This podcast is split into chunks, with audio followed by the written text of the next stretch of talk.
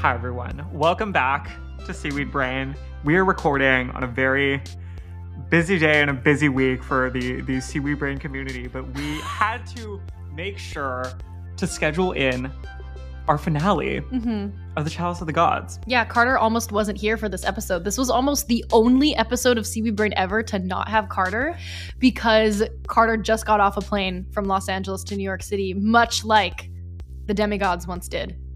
Yeah. Well, not from Los Angeles, but From California. from California. We'll take it. Yes. Yeah. Uh, apologies in advance if the audio is a little bit weird for this because we are currently sharing a mic in Erica's apartment. but all for exciting reasons. So stick around. We're going to finish the Chalice of the Gods today.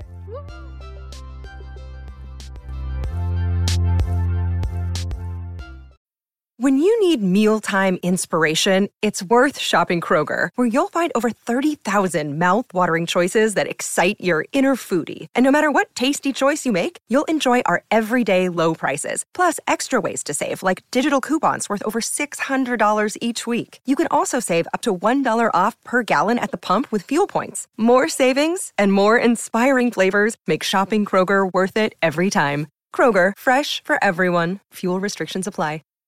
All right. We have two special guests here because I have been so disorganized in planning this book. Um, but it's been so nice to have people jump in and express that they want to talk about this book. Everybody loves this book so much. And we are going to finish the last four chapters today, joined by a semi returning, semi new guest, Lochlyn, who hosts We Accidentally Vaporized Our podcast. Hi, yeah, it's funny because then we actually did. Um, so if you want to through the first two and three quarter books, it was a good time. And then we both had college and life. But yeah, it's still out there. I admire your ability to relinquish your unpaid hobby. That is obviously something I have not learned how to do yet. Oh, it makes me never. sad every day though. I keep trying to to figure out some new podcasts I can do. So That's why you're here right now, though, to Exactly. reinvigorate the pod love. Yes. exactly. And our second brand new guest today is Sherry, all the way from the newest Olympian. Hi, Sherry.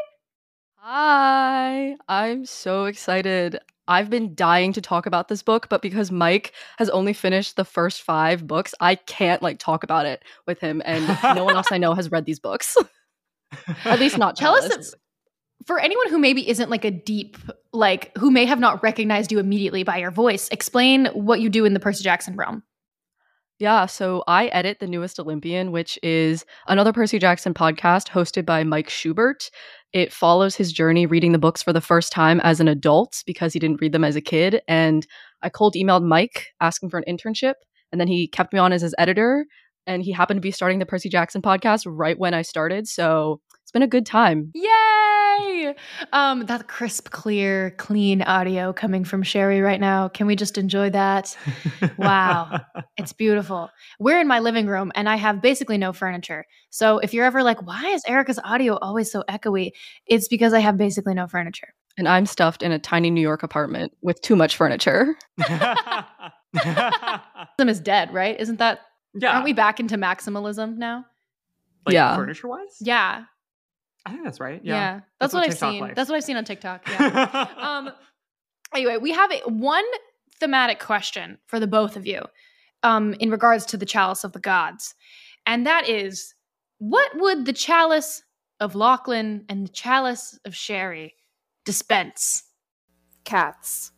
Cats are a liquid. to See- drink? drinkable cats is it drinkable cats or is I'm it sorry. um, cuddleable cats because we're not going to judge you either way Oh no, it's just like a bunch. Do you ever see that meme where someone walks in holding a what looks like a bouquet of roses, but it's just a bunch of little kittens in there? Mm, mhm, That mhm, that's mhm. what it is. Yeah. It's just full of almost like a kittens for you to hang out cornucopia. Yes, it's a Yes. cornucopia of kittens. oh beautiful I have thought about this. I think it would dispense like the perfect mocktail because I'm quite allergic to alcohol. Oh, um, wow. yeah, girl, it makes fun drinks a little difficult. So it'd be like whiskey based with like a little fruitiness and then something sparkling because I love a good carbonated drink. but it would have all the like mature flavors of a cocktail, but not have alcohol in it. So I don't turn red all over. Sherry, you are speaking my language right now. That's beautiful, Sherry. Thank you. That being out of the way, dare we dive in to chapter 32 Grover Eats My Leftovers. Now, I have notably, suddenly, for the first time, enjoyed Grover. Grover. For the first time, I like really enjoy Grover's presence and I never used to. And I don't know if that's because I'm reading it more in Aryan's voice or like why that was. He's definitely matured. Yes. Mm, Mature, I think that there is in the original iteration of the books, kind of leaning on the classic trio trope a little bit harder in the most classical orientation, where the third person is there for comedic relief, is the least competent, is kind of there because you need there to be two boys for young male audiences to tune in. Do you, I think we all know what phenomenon is being described here, right? And I think that what we are unlocking here is a more useful, thoughtful version of this, in which what Grover is providing is still sometimes comic relief, but like a clearly defined third set of competencies that has a little bit more to do with relational and emotional intelligences, right? Would we Yeah. characterize that? I think he's funnier, is what I was going to say. Yeah, I'd agree. Yeah, I definitely feel a big difference between the two versions of Grover. He's definitely less scared and more confident in himself. Mm. Hundred percent, yes. I think that that the chapter where he is meeting, I can't remember the person's name. Soho Photography, Blanche. Blanche, right? Iconic streetcar name. Yes, yes, yes, yes, yes. Um, when the chapter where he's with her, I feel like we got a proto version of that in the Titan's Curse, right? Where he's like following the hunters around Yes. and tripping over himself and being like, "They're so cool." You're that's such a good example of how different these two portrayals of Grover are. exactly. Yeah. Whereas now he's like, "Oh, she's really cool. I respect her a lot," but then they respect each other, and he's not being, you know, like really Thirsty. weird about it. Yeah. because I would say like the way that he was interested in the Hunters of Artemis was not slay queening, was not like it was bad. Yeah, yeah it I don't was think he fully understood them. I don't think he fully respected them. They Yes. clearly did not want to have him around. He was not making himself a, a fun, useful presence in their lives. yeah, Value added, yeah, you know? uh huh. But now, yeah, wow, okay, this makes a lot of sense. Thank you all for validating my feelings that Grover is better now. We bring this up because the ch- chapter is titled Grover, Grover Eats, Eats My, My leftovers. Leftovers. We left off, as you may or may not remember, having successfully delivered the chalice back to Ganymede during brunch at Olympus. And now we are basically just winding down, wrapping things up for the last few chapters. Um, at this point, we are taking the elevator down. We have another dig at Cher. For some reason, We should, have you know, The what we should have asked Rick is, how do you feel about Mamma Mia? How do you feel about trying to say that Percy Jackson is homophobic? is what we should have asked him. Yeah, after, after these vicious, unfounded attacks against Cher that we have, I think, successfully um, contested, we um, make our way down and out to meet up with Grover with the um, with the titular leftovers. Yeah, Percy got a demigod bag, a demi bag. cute, like they're dogs. I love that. They are though. The gods treat them like their little pets. Yes. Yeah. I also liked that Grover clarified for us all, for me, that there aren't llamas in Crete, and that's why the joke is funny. I feel like we got, Rick got down the elevator and was like, "Wait, I don't think that the kids are going to understand the joke. Let me explain it." And he was right for that because I didn't understand. The joke. No. the specific joke is that he asks if they were vicuña or guanacos, which are, of course, other species that are very closely related to the llama. Um, oh, we should have looked this up ahead of time and really prepared ourselves on the biology. There's this phenomenon where I believe one of the like like a vicuña is like a non-domesticated version of the llama. Like llamas exclusively exist as domestic animals, and they've so genetically differentiated themselves that they're like it's it's it's like a like a domestic dog and a wolf, you know. If anyone else was trying to like pull this out of their butt right now, I would be like, "Stop!" But Carter worked at the zoo for several years and has a secretly very vast amount of knowledge about animal species. So it's okay. We can let Carter riff on this. I would like to Llamas are support. Carter here because I listened to a podcast about animals and evolution, and I'm pretty sure she talked about this at one point. So I support Thank Carter you. here. yes, yes. I literally, if we were professional podcasters, there'd be a fact checker right now being like, actually, this is da, da, da, da, da, like this is the relation between all the different related species. But um, Yeah. instead, exercise is left to the reader. Um, Grover, Grover, Grover does a little bit of fact checking for us here about how llamas are not from Crete, and um, we we get a little broader debrief with Grover, Yeah. and specifically start to unpack the most surprising part of this whole exchange, which is Athena deciding to help Percy and not maybe kill him, which you might remember her alluding to, wanting to do, attempting to do, voting for in the past. Mm-hmm. Mm-hmm. Yeah, she really did vote. Um, we get an enchiladas callback too, which was cute. I just noticed that for the first time right now. I forgot about that mm-hmm. because they're vegetarian. Yeah, and the enchiladas was a big thing Yeah, in the first series. Yeah, huge thing. but now I think it's funny. You you weren't You- like you've been able to retcon the enchiladas Yeah. gag being funny. You didn't Yeah. like the enchiladas? No, that was like my main anti Grover point. I was like, the enchiladas like joke, Grover, enchilada. it's not funny. Stop making enchiladas your entire personality. But it's a fun word to say. Like, What about the enchiladas food fight at the Hoover Dam? wait, those were burritos. Were those? Oh, you're right. Those were, Were burritos. I'm you so said a sorry. llama and a vicuña is different. it's the same thing here. Do not confuse a burrito and an enchilada, especially when they're your whole personality. and especially because in this case, I think it it was the it, he was being Zooey Deschanel before Zooey Deschanel. Do you know what I mean? Yeah. With the enchilada gag, like that's what was happening. Is he was being like, I don't eat tacos, I don't eat burritos because I'm a vegetarian and I eat enchiladas. I followed you. Maybe some of our listeners will follow you as well on that. Like it's because it was a fun word to say and because it was non-normative that he Mhm. was so into talking about enchiladas. But now we've had a break. I'm ready. It's a good callback. I'll agree. Is this where Grover says that he's like really glad that he didn't lose Percy? Yes. Oh my god. The emotion. I love when male identifying people are like emotional with each other and express how much they care about each other. Like we need more of this. So Grover like Sure. almost crying, Yeah. saying that he was so scared to lose Percy, and then Percy be like, "Oh my gosh, me, me too, man!" Like it's like wiping tears from his eyes. Like it's like we need more of this. So this just made me so happy. I agree. Men need friends. And Men need friends that they can be emotional with. as Marcello said on Weekend Update. Yes, yes, I was just about to say. Sherry, Sherry, you say it. You explain it. he was like, men are depressed because they have no support system because men do not support other men and they do not let each other be emotional. Great SNL bit. Everyone should go watch it. It's honestly barely a bit. That's true. Yeah. It- it's like him doing stand up and basically just stating truth just about the world. Like there's barely any like jokes, there's barely any like little bit character. He does Yeah. like one or two bit characters, but mostly it's four minutes of him just like saying like Cultural critique. men don't have friends. It's kind of funny, You guys, I reposted. but they're all depressed. I reposted that after it happened, like to si- kind of subtweet somebody I know who doesn't have friends, and I and that that that takes an emotional toll on their life. And they literally saw it and they received the subtweet, which is terrible because now I'm going to think that like subtweeting via posting SNL clips is like an effective way to convince men to think about themselves when that should not be a habit that I'm forming. Do you know what I mean? A, a- a lot of arcs on SNL have been like men being able to reach men and critique them, and then Mm, eventually getting a little bit too famous and losing the losing the original thread of that. mm, mm. Marcello, we're rooting for you. Oh, we love. Stay on track, girl. We love. Short king.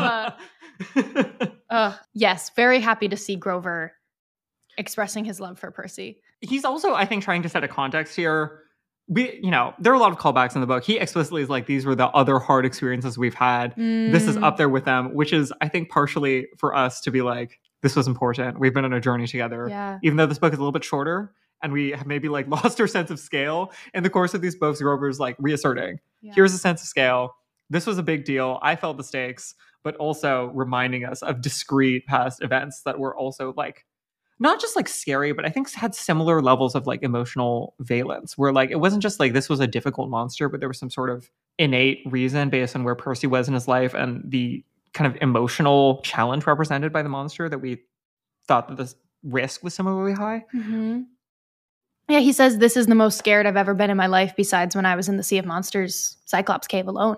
But Grover is going to deliver Annabeth's hat down to school I love that Percy's like not going to keep it until the next time he sees her. That like we know that this is so important that somebody has to travel to downtown in order to deliver it to her. He would also lose it knowing Percy. ah! I do love that he corrects the size of it, like back to Annabeth's size. Like that. That's just such a cute thing. That was like the number one thing I wanted to talk about in this set of chapters. It's so cute. It is the, Percy changing the size of the cap, readjusting it from his size to Annabeth's size before giving it to Grover to return to her. That is love. That is really truly is. like It is. it's the little things, the little actions, the little ways he shows he cares. Who do you think has a bigger head? Probably Annabeth, right? for that brain. Her big brain. Canonically, it's Percy. Is it okay? I was trying to find the passage to be like, which way did, did they say which way he adjusts it? He No, adjusted it it, just to says the he largest size, I think. In an earlier chapter. I think it depends on what how her hair is styled. Fair. What Sometimes size you you gotta try have to put the pony through it. and- Yeah. yeah, it's like a whole The thing. braids, you know, yeah. And I'm assuming you guys did talk about this weird new thing where when you wear the invisibility cap, you're suddenly itchy all over. Like, And the fact where that did that Percy come has from? worn the hat before and didn't talk about this. all of Titan's curse. Like, One of our listeners talked to me um, this weekend. One of our listeners who is also someone I know in real life. Um, Oh, I was like, Carter, you are not running the social media. I was like, who? I do not run the social media. Somebody was talking to me in real life about the episodes, and they were like, you know, I think that you need to be a little bit careful because when Rick does a callback to a moment that is not that easy to remember, you all are like, wow, that was really emotionally impactful. I felt that. That was a thoughtful inclusion. And then when he does something like potentially forgets about the large stretches of the Titan's Curse where Percy was wearing the hat, you both are like, oh, that's a little awkward. But it's fine. It doesn't change the emotional truth of the story and doesn't invalidate all the other times that we are like emotionally very moved by Rick remembering things that he himself wrote and edited and promoted and is now adapting. Wait, what what was your friend trying to say about that? They were saying you're being a little hypocritical. They're saying Oh. like you can't live for Rick when he remembers things if he doesn't always remember things and you don't care when he doesn't remember things. so we're don't making a much bigger deal over the cute little callbacks. We're saying enchiladas, that's really funny, but also like Rick not remembering how like it was really like I feel like it was really mo- meaningful and emotional and relevant to the course of the book that Percy spent like huge spans of time wearing Annabeth's invisibility hat in the Titan's Curse, and we're just kind of being like, eh, maybe he just didn't notice. Maybe Yeah. he forgot. Yeah, I think Oh, he oh, I mean, didn't it super bothers me, but I was gonna calm down a little bit since this isn't my podcast. But and I and again, I thought you guys already talked about it in previous chat. If you haven't, Yeah. We did talk ahead. about it on the last episode, Okay. but I think like specifically this person was like, "Oh, like you like downplayed that a lot," and I thought that was really interesting. Wait, this person wants us to be more critical of Rick? oh my god. So my and my I had to like pause a little bit and be like, I think they did gag me a bit, and then I had to pause and be like, wait, actually, no. I unfortunately think that you're just not correct in the emotional meaning of Rick remembering a moment Yeah. that the two of them shared in the first books is actually really meaningful, and Percy forgetting something about the sensation of the invisibility hat is not actually that emotionally No. meaningful. Also, to quote something Mark said on our pod, Mark Oshiro said on our podcast, like one of the great things about Rick's books is Rick is unafraid to challenge his own mythology and to change things, even when it may contradict or like edit the lore. So, if we want to go back and come up with any number of reasons why Percy didn't comment on the itchy sensation previously, I'm happy to do that and to headcanon some things. Maybe 13 year old boys are always itchy, and so he didn't notice a difference. Growing pain, maybe. Don't wear deodorant. they were in the woods lots. Maybe he just had poison ivy the entire book. Literally, Yes. maybe it was that. Maybe he was like, ooh, Uku's at school today. I don't know. also, I don't remember where I heard Got this. lice. It was probably while I was editing Mike's podcast, but it might have been the episode with Stephanie Laurie. I don't know, but um, it was Love like you don't get a second draft of a book, so like this is Rick's chance to like add in lore, and it's fun. 100%. Absolutely. It is for the best for everyone, including us and including Rick, that we're not trying to approach this like what is a good analogy? Like Star Wars or something, where like every mm-hmm. we were supposed to be locked into a very specific continuity. We're not doing that. It's mythology. Yeah. It's mythology. The whole point. Is that it The changes? timeline's already messed up. exactly. Really messed up. How old are they? 16, 17, 18, 17. One of my favorite things is that if you are keeping track of the years with the books, Yes. iPads didn't exist in The Lost Hero when Mellie has her little iPad checking them in. That's fun. iPads did not exist yet. So I Rick love it. predicted the iPad. He did. And he, in he canon, did. that was a year ago. Wow. I'm still a little bit gagged that someone in real life told you to be more critical on your podcast, and I think it's like I've no one has ever said that to us before, so I'm I'm gagged. I think it's important to find people in your life who will tell you you you could be more of a hater. That's Carter for So me. people will tell you that you can, but but you can. and Carter you can tells find me a that way. every day. Moving on. Percy getting back on the F train. He has to go to school. Um, some observations about the way alternative high school looks. Um, and then we get this scene where he's talking to the school secretary, and Rick, as the teacher that he is, has to shout out school secretaries and say, School secretaries really do know everything. Shout out to Mhm. our friend Sammy's mom, who was the middle school secretary for our school. Literally knew everything. It's Everything. so true. And Yes. everyone. Everyone, all their parents, all your siblings, All their tea. what grades you're getting. Yeah. Do you think secretaries just like flip through the yearbook and like memorize kids' names and faces? I feel like they flip through the yearbook and they spill tea on everyone they see. You know? oh my gosh, yes. And then yeah, Anyway, we have this. Poseidon Poseidon phone call. We get to school, we find out that Poseidon called ahead to say Percy would be coming in late. And this was such an interesting choice that Percy himself remarks on. He was like, My dad has not showed up for me in situations far worse than this one. Do you want to read it? Yeah. This is page 329 in Carter's ebook. you know, he said, sometimes it's the smallest waves that knock you off your feet. Tsunamis. Everybody knows they're powerful. Tidal waves, big and impressive. But those small waves, they hold a lot of power. They prove what the ocean is capable of, even when no one is paying attention. Margaret slid a hall pass across the counter. She smiled as if to say, This is all very nice and your dad sounds great, but I need my phone back now. Okay, Dad, I said. I understand. In fact, I had no idea what he was talking about. I've always kept an eye on you, Percy, he said. Mostly from a distance, it's true. I've watched you save the world multiple times, conquering enemies that would scare most immortals, but it wasn't until today that I realized how much of a hero you truly are. A lump formed in my throat. Because I dared to go to brunch? Poseidon chuckled. No, that was just foolhardy. You'd never catch me at one of Zeus's brunches. I mean, when you expect I, I mean when you accepted Geras's challenge. You could have walked away, left Ganymede to his fate, probably even gotten Geras to write you a recommendation letter instead. The way Poseidon spelled out what I'd been thinking at the time, I wondered if he could read my mind. Or maybe he just understood me the way he understood the ocean's moods. Like the sea, I was part of him. Instead, he continued, you honored your promise. You risked your life for a cupbearer you barely knew, not for a letter, not because the fate of the world was at stake, but because that's just who you are. Today, you created a small wave, and you showed what the ocean is capable of. My eyes were getting watery. If I wasn't careful, I was going to start a saltwater flood right here in the office.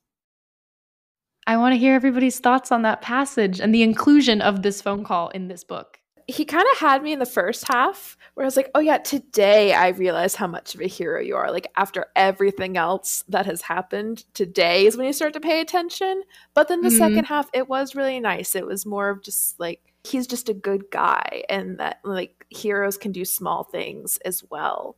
And it's not He just about, are you going to save his world? girlfriend? yeah, that's what makes him a hero, adjusting the hat.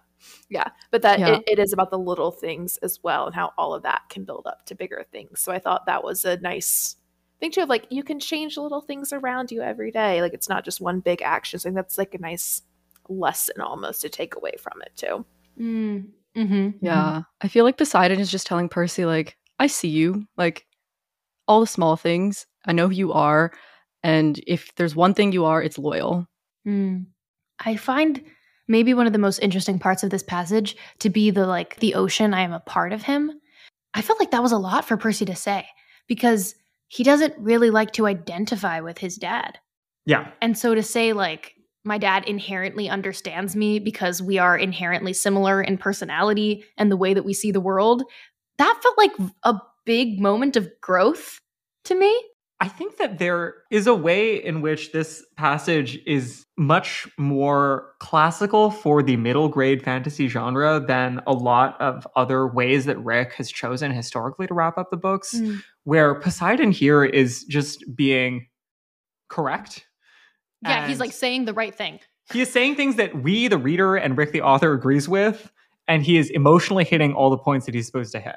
And I don't think that that's really happened that much before. And it, I, I honestly don't know how I feel about it as a departure. Like it feels good to hear him say these things, but mm-hmm. I am also like when Percy said that thing about like being a part of Poseidon, I was I was like, that is kind of mature in a way, but it I I, I don't know. Like I, I don't know if like I don't trust Poseidon that much. Mm. And when he is correct for this many pages in a row, I'm like, okay.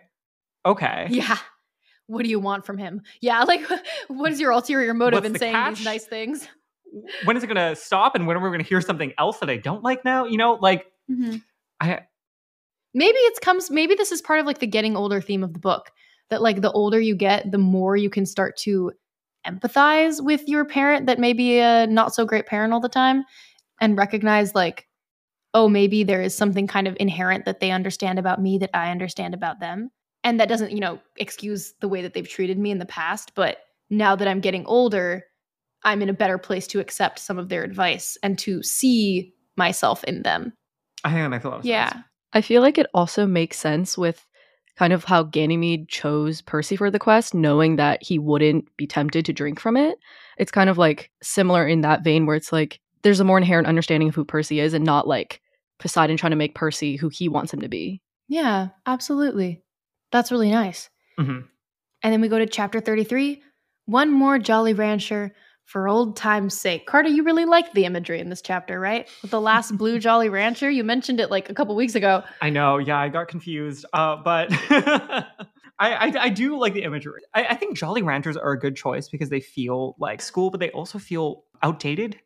Does that make sense? Like, like the image, timeless, outdated, or like vintage outdated? Like vintage outdated. Like oh. the image of a single Jolly Rancher in a jar. I feel like the, the image that they're presenting, the single small child blue chair, the single blue Jolly Rancher in the jar, it is mm-hmm. giving you are old. Mm, yeah. things are progressing. You are noticing changes mm. and and you are in a place that that is gr- growing to become too too small and too old for for the things that you were trying to accomplish and the place that you are in your life.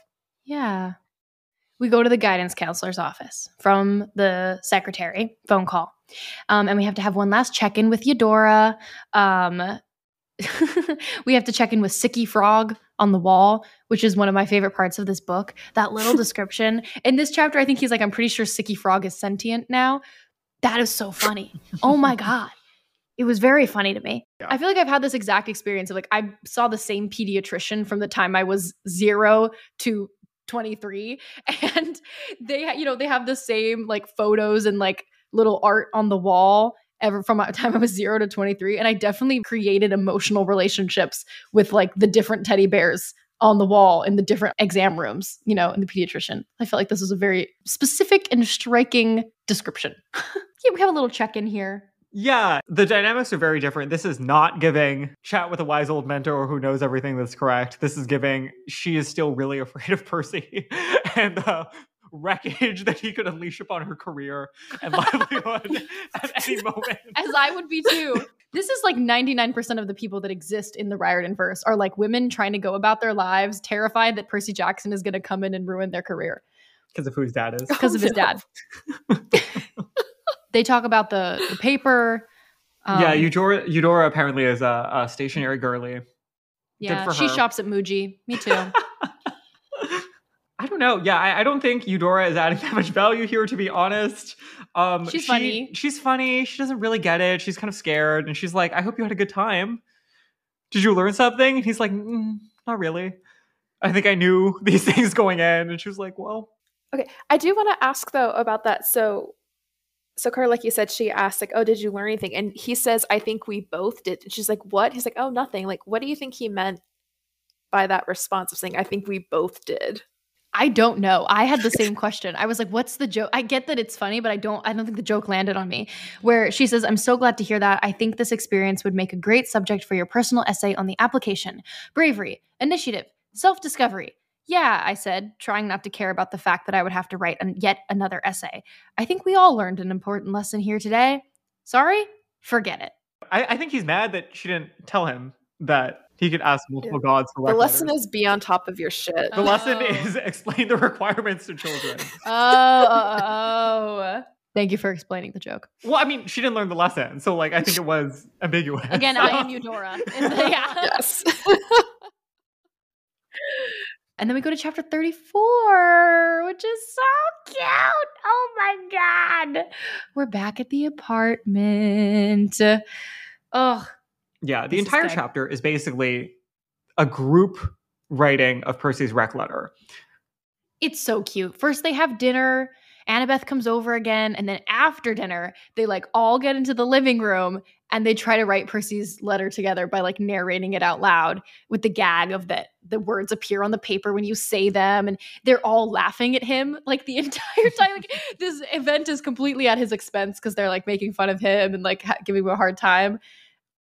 It's Yes. like I saw it. Like I the way I pictured the scene in my head because I feel like I saw it so vividly was like I was looking like one of those shots at the end of the movie. Where it pushes through the window. Yes, Carter. yes, almost like in the animated Peter Pan, where you start outside of the building and you see like their house is lit up, and you know it's the holidays, so like there's maybe like a Christmas tree, and you start to slowly push in where you're seeing them, or even pull out where you're seeing them like laughing and hanging out and like giggling, and they almost look like silhouettes, um, and you're just seeing this like oh the perfect image of this like perfect domestic moment in time that's like never going to be recreated. comfortably 'cause Percy's domestic. going off. It's Ugh. the domestic Percabeth we've been begging for since Yes. 2001. And by Percabeth, we mean Annabeth on the floor laughing with Sally and Paul at Percy's expense. yes. I do love that before they start writing it, Percy's like, So, Paul, if I just turned in this blank sheet of paper, but it's like a really nice sheet of paper, would you give me an A? And he says, "No, you'd still I'd still ask you to provide examples to prove your thesis." It was such a self-insert moment. yes, yes. I want to be a high school English teacher so bad. One day, like truly, that's my final form. I'm really looking forward to that. I don't know when it's going to happen, but But also, will be it's happy. You so could do- you could do, like, a like the gods essay to give a blank sheet of paper. Yes, hundred percent. I mean, this is what I think. The how would I put this? Like, not to shade anyone. I don't think anyone I know personally has ever done this. But like, there were some teachers who were like really, really busy, and they liked you, but Well, would yeah, they're like, write your own recommendation letter. I'll just sign it. yes, Mm. yes, which is like a sign of respect and that they trust you. But also, like, I don't like. I think that that's rude. For me personally, if I if if somebody were to ever ask me in my career for an, a oh, recommendation letter, yeah. I'm writing it. I feel like it's such a huge compliment to you to be asked to write a recommendation letter because it means the person asking you values you so highly and feels that you have a special relationship. Like I asked someone to be a reference for me for a job and she was like, "Oh my god, no one's ever asked me before. Like, thank you so much. That's so exciting. That means so much to me." Aw. Aww. Yeah. Sherry, do you remember who wrote your college recommendation letter? Yes, I asked for three. I got my history teacher because he was my absolute favorite. Shout out, Mr. Wagner. I at one point wanted to become a high school history teacher because I loved his class so much. Aw. Um, and then I asked my math teacher, who was also the like head of NHS or whatever, and I was like on the council, and she was like really honored because like she was kind of like known to be strict, so like people didn't like asking her because they were like, oh my gosh, she's gonna write a horrible one. She was like, I will write you like the best letter ever. And I also asked my English teacher in eleventh grade. Listener of Seaweed Brain, Mr. Wagner, Sherry's high school history teacher. Shout out to you. Also, so your listeners don't kill me. I realize I said the wrong year for when the Lightning Thief came out. Um, it very much was not 2001, and I just want people to know that I know that. I didn't even pick up on that, so you're fine. I, I don't have Okay. any memory. Oh my god! At the um ninety two NY event two days ago, yesterday, Yesterday. The- people I was sitting next to, I think they were probably like high school. They were like, "Oh my god, this book came out so long ago. I think the first book came out in 2010." And like, I didn't want to correct them because they looked like high schoolers. And I was like, they're gonna be shook when they g- open Wikipedia and see it's 2004. They were like, 2004. There are There have been whole children born since these books were written. The books. They were gagged. They were like, there must be people in this audience that were born after the movie came out. Oh my god. When Oh, we when we were having conversations about the about like the TV adaptations, one of the things that we kept talking about was like there are now like it's not just that there are multiple versions of the Percy Jackson stories. There are different tellings. Generations. There are different generations of people coming to the story, and there are generationally separated tellings of the story. Like this TV show is going to be a whole, arguably generation after the books. They were taking a fresh Yeah. look at the material. It's wild. Well, there there are people that may watch the show and have never read the books. They're like, "Oh, this is some cool new thing on Disney Plus. Yeah. Let's check it out." Like, I Mhm. watched the movie before I ever read the books. Fun fact. Uh-huh. That's okay. That's okay. That happened to many people There was a age. there was a really cute girl on the bus that was reading the books, and I thought, "Oh, this movie this movie is out. Let me go watch this movie. We could talk about it." And then I loved the movie. You I girls love Percy. Jackson. I know, right? I know. Shout out to that cute girl on the bus for changing my life. Thank you. I've never met a cute girl who doesn't love Percy Jackson, and I've never met someone who loves Percy Jackson who isn't a cute girl. So Period. there So go. true. Let the people know. I will also say about the 92NY event since we were there last night, 24 hours ago. Um, speaking of this generational thing, there was a question and answer that was like somebody asked, Where is your favorite place to find magic? Asking as a newly minted big kid. And I felt like the air go out of the room for a second, and everybody like took like an inhale, and there was like a silent, like, oh, and everyone was like, oh my God, so many of us are old here. Like, I just felt in that moment like the entire room be like, wow, some of us are old. And this is a very different experience for us than it is for like the little kids who are here. And Rick's answer was public libraries. Oh, Yeah. Also, I saw the cutest group of like maybe 10 year old boys all like lined up with their books, taking a picture in like front of the stage. It was the cutest thing. I was like, I didn't know children this small read this book. Oh, I mean, weren't we this small reading these books? yes. Yes, Yeah. I Yeah. guess. I ran in, I was at a restaurant right before the event and I was in my camp shirt and there was like a table of like people who look like looked like they were maybe 14 or 15 and they were like, I love your shirt. And I was like, oh my God, hi. And we had a conversation and I like saw like baby Carter and Erica like like at this little restaurant in their gaggle of friends. It was they were so precious. Oh my God. It's like young people. Anyway, gen- yeah, multiple generational stories. I don't know how we got on that tangent, but we're writing the letter. We're writing the letter. Dave Brubeck's quartet is playing in the background. I only mention this because we've picked up every music reference that they've put in. This is the only one I think we've had so far that I co-sign. We love Dave Brubeck. It's we love Dave Brubeck. That's probably why I thought it was. I thought Christmas tree. I don't know. Jazz holidays. jazz, Yeah. holidays, Mm-hmm. Disney tie-in. Shout out to that. Mm-hmm. Mm-hmm.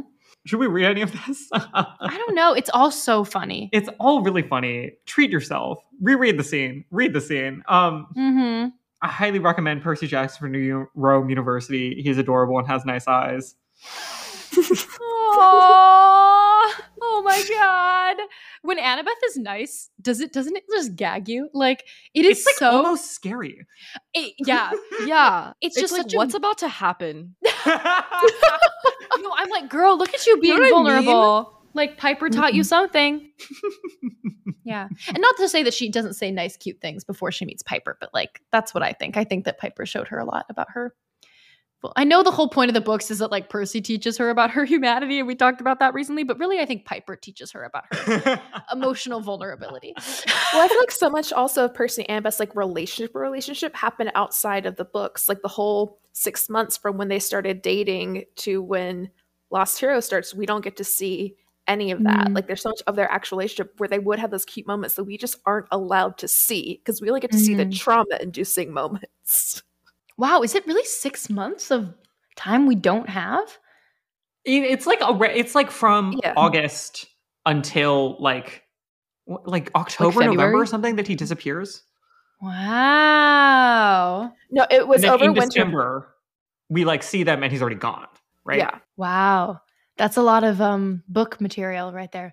That's a lot of gray space in the history and the lore that we could write books about. Anyway, The letter is written. We sign it. Everybody has sparkling water. Paul cheers his wine glass and he says, To Percy, our own family hero. Oh, I love life. This book made me love life. You know, it made me appreciate the little things. yeah. All the little moments where he's just like staring out at the city, just like little pockets of vignettes. So cute. yeah, you just moved to New York, Sherry. Do you want to speak on that section where Percy talks about looking into the windows and how he loves seeing everybody go about their little lives in New York City and how special that is? Yeah, um, as a nosy person, I do love looking into people's windows to see what they're doing. But also, this reminds me of that like one segment in um The Great Gatsby where what who's it Nick? He's just like staring into the windows and like that was one of like my favorite books in high school that we had to read. And I think that's like what first made me want to move to New York, just like being able to like look into people's windows and be like, huh, that's so nice how they're living life. Are you referring to the section when like Nick goes to the city for the first time in the book and like has like maybe a bisexual awakening moment? Was it? I don't remember the book that well anymore. I think scholars have argued about this for generations, actually. Okay. I mean, Saltburn in theaters now. In case you were wondering, what would it be like if they leaned a little bit more into the canonical bisexuality of Nick Carraway? Also, Um, The Chosen and the Beautiful, an incredible retelling of Great Gatsby. I highly recommend. Lochlyn, where would you like to go back to? Oh yes. Um, for those with the Barnes Noble copy, page two sixty. Not you shading us like that. yeah, with my little extra bits at the end, even though they didn't give me a sticker, and I'm still salty about that. Anyway, the um part where Sally says to Paul that she has a smart kid, and Paul's like, "Yes, you do. I think he gets that from your side." And then Percy's like, "It's one thing to be called the son of Poseidon, but getting noticed for being anything like my mom." That's a compliment, which just we Yes. love Sally Jackson praise any second we can get it. Absolutely. And this is something I am looking forward to being expounded upon in coming iterations.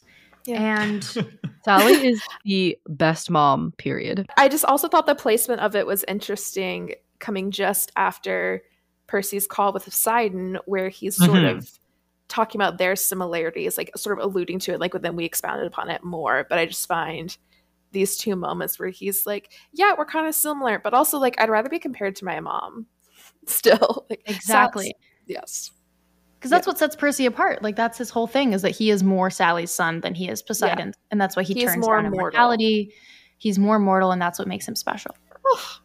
also, quick shout out to Rick's roasting of Goodreads, um, where we talk about Sally getting one a one star review for her book, even though it's not out yet. Um, apparently, the reviewer didn't like that the title "Love Songs of the Gods" promoted paganism. That feels like a personal attack. that is a lovely detail. Shout out to you, Rick, for letting the people know Yeah, that you do not care what they think about your maybe paganism. Who, who, who hurt you, Rick, when you Oh, released it's the lightning thief? It's a very specific dig at Goodreads, specifically the online platform owned by Amazon, because then Percy goes on to say, I offered to talk to Hylla, queen of the Amazons and fearsome monarch of online retailing, about removing the review, but my mom said there was no need. And I feel like if you talk to any author, they would be like, yeah, Goodreads has ruined an already very toxic industry. So There's a very lovely conversation about this on it's only the podcast that ended like a month and a half ago. Into it. Into it. I feel terrible. I did listen to every episode. It episode. was my top podcast next to Pop Culture Happy Hour this year. Wow. Rest in peace, into it. Sam Sanders had a lovely episode that was just about the effect of Goodreads and Yes. online reviewing culture. On We'll link that in our show notes. Also, you can read Yellowface by Rebecca Kuang if you want a satire about how terrible the Goodreads culture is. Also, I just love that Rick has headcanon that the queen of the Amazons, like the people, is also the head of Amazon, the corporation. He did that. He really did. He said, "Let me take away Jeff Bezos' accomplishments." And then- we love female CEOs. yes. And then we have pretty much the best goodnight kiss ever. I have to say, the fact that we get Annabeth coming over for dinner and we have this big, beautiful in person family scene, and then Annabeth goes home, and then we get to come back to their bedtime phone call.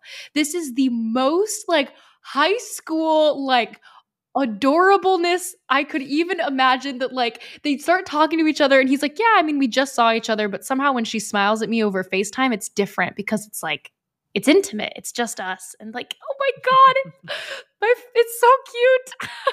They talk about their days. He talks about his interaction with athena right? It's Athena and Barbara.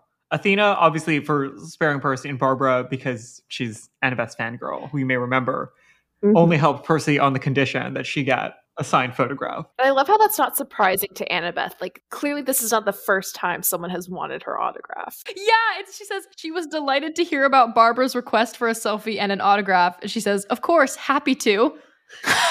mm-hmm. I like that Annabeth has now become more famous in the PJO world Yes. than Percy. Yes. She literally does, at least to the people who live on Mount Olympus. She's that an would make architect. sense. Uh, Yeah, but Percy says, I was a little surprised by how unsurprised she sounded. maybe she got these requests all the time and just didn't talk about them. Yeah. Ugh. Like, she didn't want to, like, make him feel sad that she was becoming more popular. Like, she's like, yeah, like, you're a pretty, like, progressive guy, but also I don't want to hurt your ego. So, like, we're just, we're just going to tone it down a little bit. also, that like people ask for Annabeth's autograph, but people ask Percy to do things for them. That's- Yes. They occupy different spaces culturally. Oh my god. they really do. And then, of course, we have to talk about the Yankees cap and the itchiness.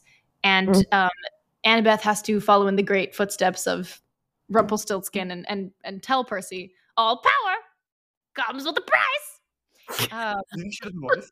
yeah, I do because I do think Annabeth loves Once You think a Time. Annabeth was like Robert Carlyle? Was my Eight. childhood crush. Yes, I do. Robert Carlyle did eat. Everyone know that to be tr- true. Um, speaking of your mom, I told her what had happened at the brunch when Athena locked eyes with me under the table. Annabeth's expression was difficult to read. Iris messages were always a little hazy, but she looked like she was trying to sew my words together in her mind to make a coherent story out of them. Wow, she said at last. Yeah. She helped you. I guess she didn't kill me anyway. You know what this means? She stretched her hand toward me. Her fingers dispersed into water and light as they hit the iris message, but I reached toward her anyway. When the image reformed, it looked as if our hands had merged, fused together at our lifelines. Annabeth was smiling again. My mom gets it, Annabeth said. It's weird that she didn't before, seeing as she's usually so far ahead of everyone else, but I guess this isn't a battlefield. Sorry, she gets what? She laughed. How serious I am about you, Seaweed Brain. My chest tightened, but it wasn't an unpleasant feeling, more like a snug woolly sweater being wrapped around me. So you think she helped me for your sake? As I said it, I realized it made a lot of sense. At least, way more sense than Athena helping me for any other reason. She knows I am going to see this through, Annabeth said. I'm going to make sure we both get to adulthood and have a chance to settle down, hopefully, after having a lot of fun when we're in college. You had me at fun. I said, actually, you had me at the whole thing. I told her what I had thought about while I wrestled Geras, how I decided to hug it out with old age because any future that had us in it was a future I wanted to live through. Oh my gods. Annabeth brushed away a tear. You know, sometimes you can be so sweet. Only sometimes? Let's stay focused, shall we? Oh my god. Reading that So felt like being wrapped up in a woolly sweater. Yes, I agree. Yes. Have you guys seen Elemental, the like new Pixar? movie? Yes. we have seen it. Yes. The um it reminds me yeah, when their like hands touch for the first time and they like change each other's chemistry. Mm. that that that this image was very cute. I Yeah. I can't believe Percy Percy's little he's so poetic, you know? He said and then our it looked like our hands fused into I just wow. At our lifelines. Oh. At our lifelines. Oh God. It's so precious and meaningful and and they've been through so much together. He's come a long way from hummus. what a callback. He's come a long way from I don't trust everybody else doing this and I have to go and take the invisibility cap and take matters into my own hands and also Annabeth like like we were just saying like when she's nice it's like freaky like she just shed a tear like that's big. She mm-hmm. said my heart is open and I am vulnerable and I mm-hmm. love you and that takes a lot for her I think to do. And I just you love to see it. Thank you Piper for bringing our girl to this point here today. It's also just such a beautiful moment of them reflecting on like we've lived through some insane stuff but we like we're so close to this beautiful thing that we'll get to have together and like and that makes all of this stuff worth it because like we helped each other through it Yeah. I think in the name of Percabeth, I'm going to read the very last few lines and then we're going to ask you guys a couple questions. yeah Okay. Let's stay focused, shall we? You still have two more letters of recommendation to get before winter break. That means two more quests for the gods. Easy queasy. You mean peasy. No, I'm pretty sure it makes me queasy. But we'll make it, right? I mean, even if your mom is on our side. I mean, if even your mom is on our side. I wouldn't press too hard on that point, but it's a good sign. And yes, we'll make it. Hey, Percy? Yeah. I hate to break it to you, but I think I might love you. Ah, crud, I was afraid of that. I love you too. Finish your homework. Good night. Good night, wise girl. And as we always did, we rolled toward each other, breaking the iris message as we came together. But in the mist and the last flecks of light, I thought I could smell her presence and feel the warmth of her hug. Honestly, that was enough to make me believe anything was possible. Except homework. I fell asleep almost immediately, and for once, I had pleasant dreams. This just made me realize Percy Jackson and Annabeth Chase are the definition of black cat girlfriend and golden retriever boyfriend. Correct. they invented that.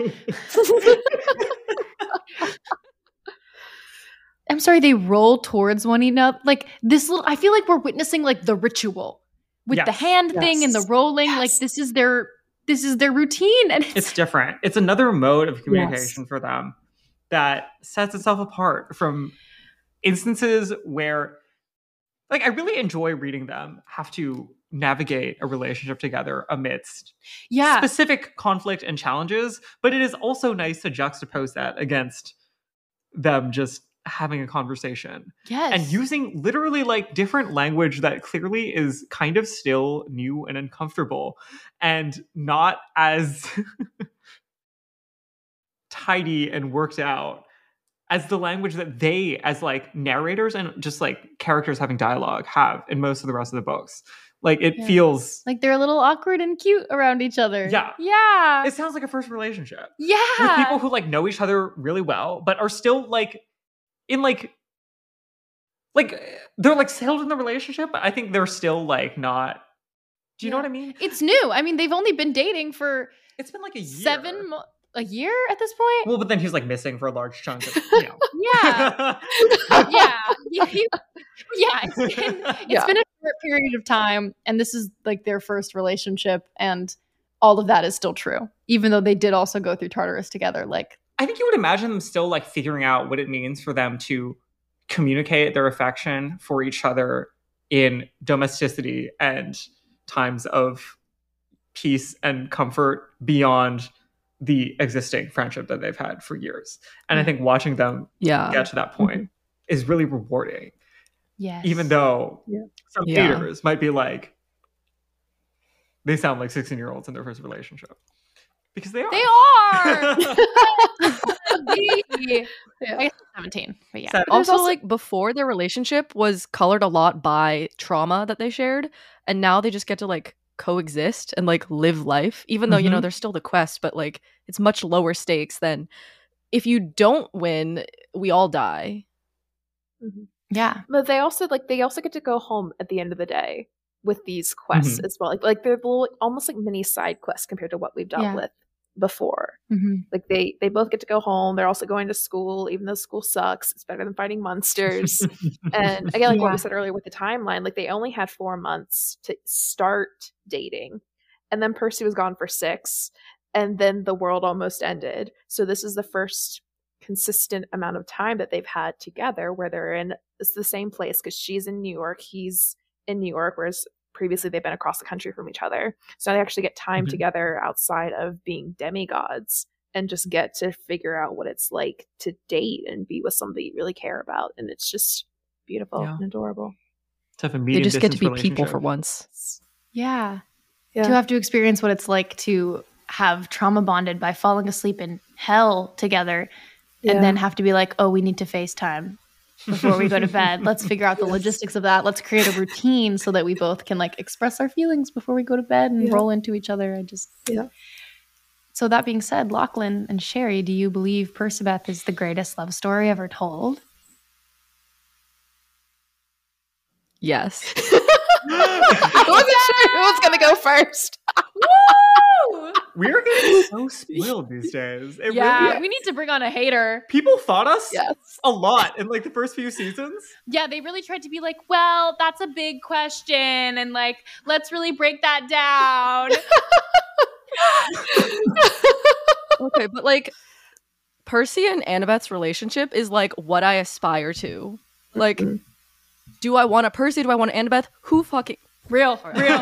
If- oh yeah, you can swear here. You can swear here. okay? I don't know if I like want to be. I don't know what I was saying, but you know who fucking cares? They're perfect for each other, and also I identify so strongly with both of them. I'm like, can I just be both of you at once and find someone that's Mhm. also both of you at once? Can I be like really mushy gushy for a second? Following up on Yes.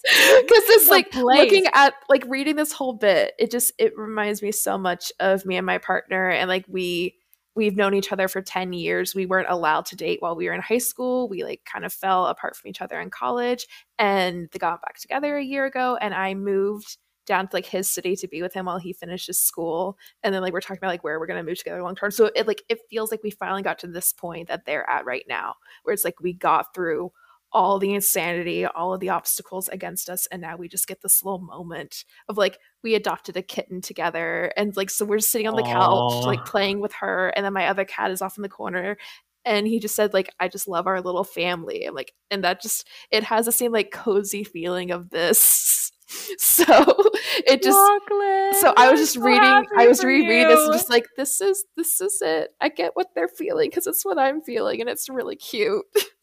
Oh my gosh. I'm living so through special. Percy and Annabeth. Say it with me, everyone. Lord, I see what you have given to others.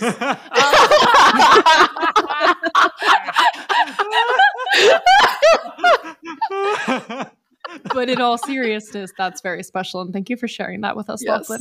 And, and then I do have, aspirational. and towards then I do have one gripe.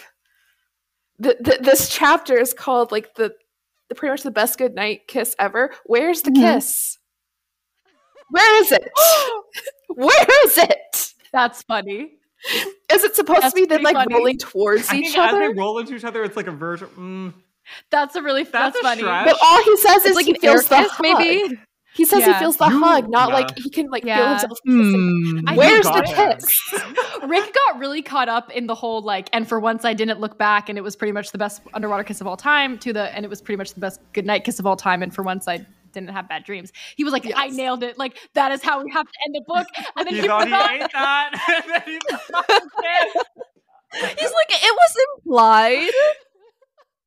I think I think it was. It was. Yeah, I think it. Literally, I did not wasn't. No, notice until you just said that. And we read the chapter of this. We read the title of the chapter like several times. That's funny. I noticed it the first time I read did it, and I looked. I'm like, wait. like, yes, all that was adorable. Yes, all the little personal connections, but also, where was it? Rick, Richard, Richard. Richard. Richard. Oh. Any final thoughts? Anything you want? Anyone wants us to get out there before we close off here tonight? I, I I missed it. I missed the trio. I missed the first person Percy, and I'm just happy to have it again in my life. One week. I love a nostalgia trap, and this was a very good, satisfactory nostalgia trap. Yeah. Yes. All right, y'all. I literally have been doing nothing but Percy Jackson.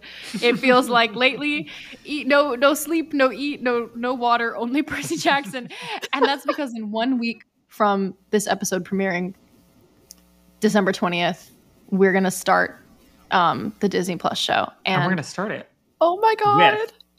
A live stream. Yeah, we are. So, you know, Disney has been known to change release times um, lately. So, we're going to keep an eye on that. But assuming they do stick with a midnight PST or 12 Yes. a.m. Wednesday morning. We will be streaming at exactly that time on YouTube, watching the episode at home with a bunch of our friends. Um, I'll make sure that link is in our show notes. If if you don't have anybody to watch the show with and you want to come join us, please do.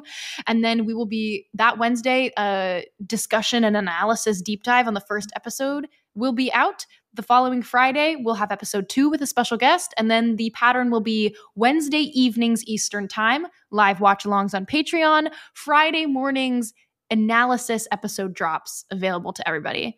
Um, yes. If anyone has questions about that, feel free to message me. I know it's confusing. There's a lot of content coming out right now. And just to clarify, this first watch along for the premiere is not on Patreon. It's on This- YouTube. It's going to be a YouTube Come hang out.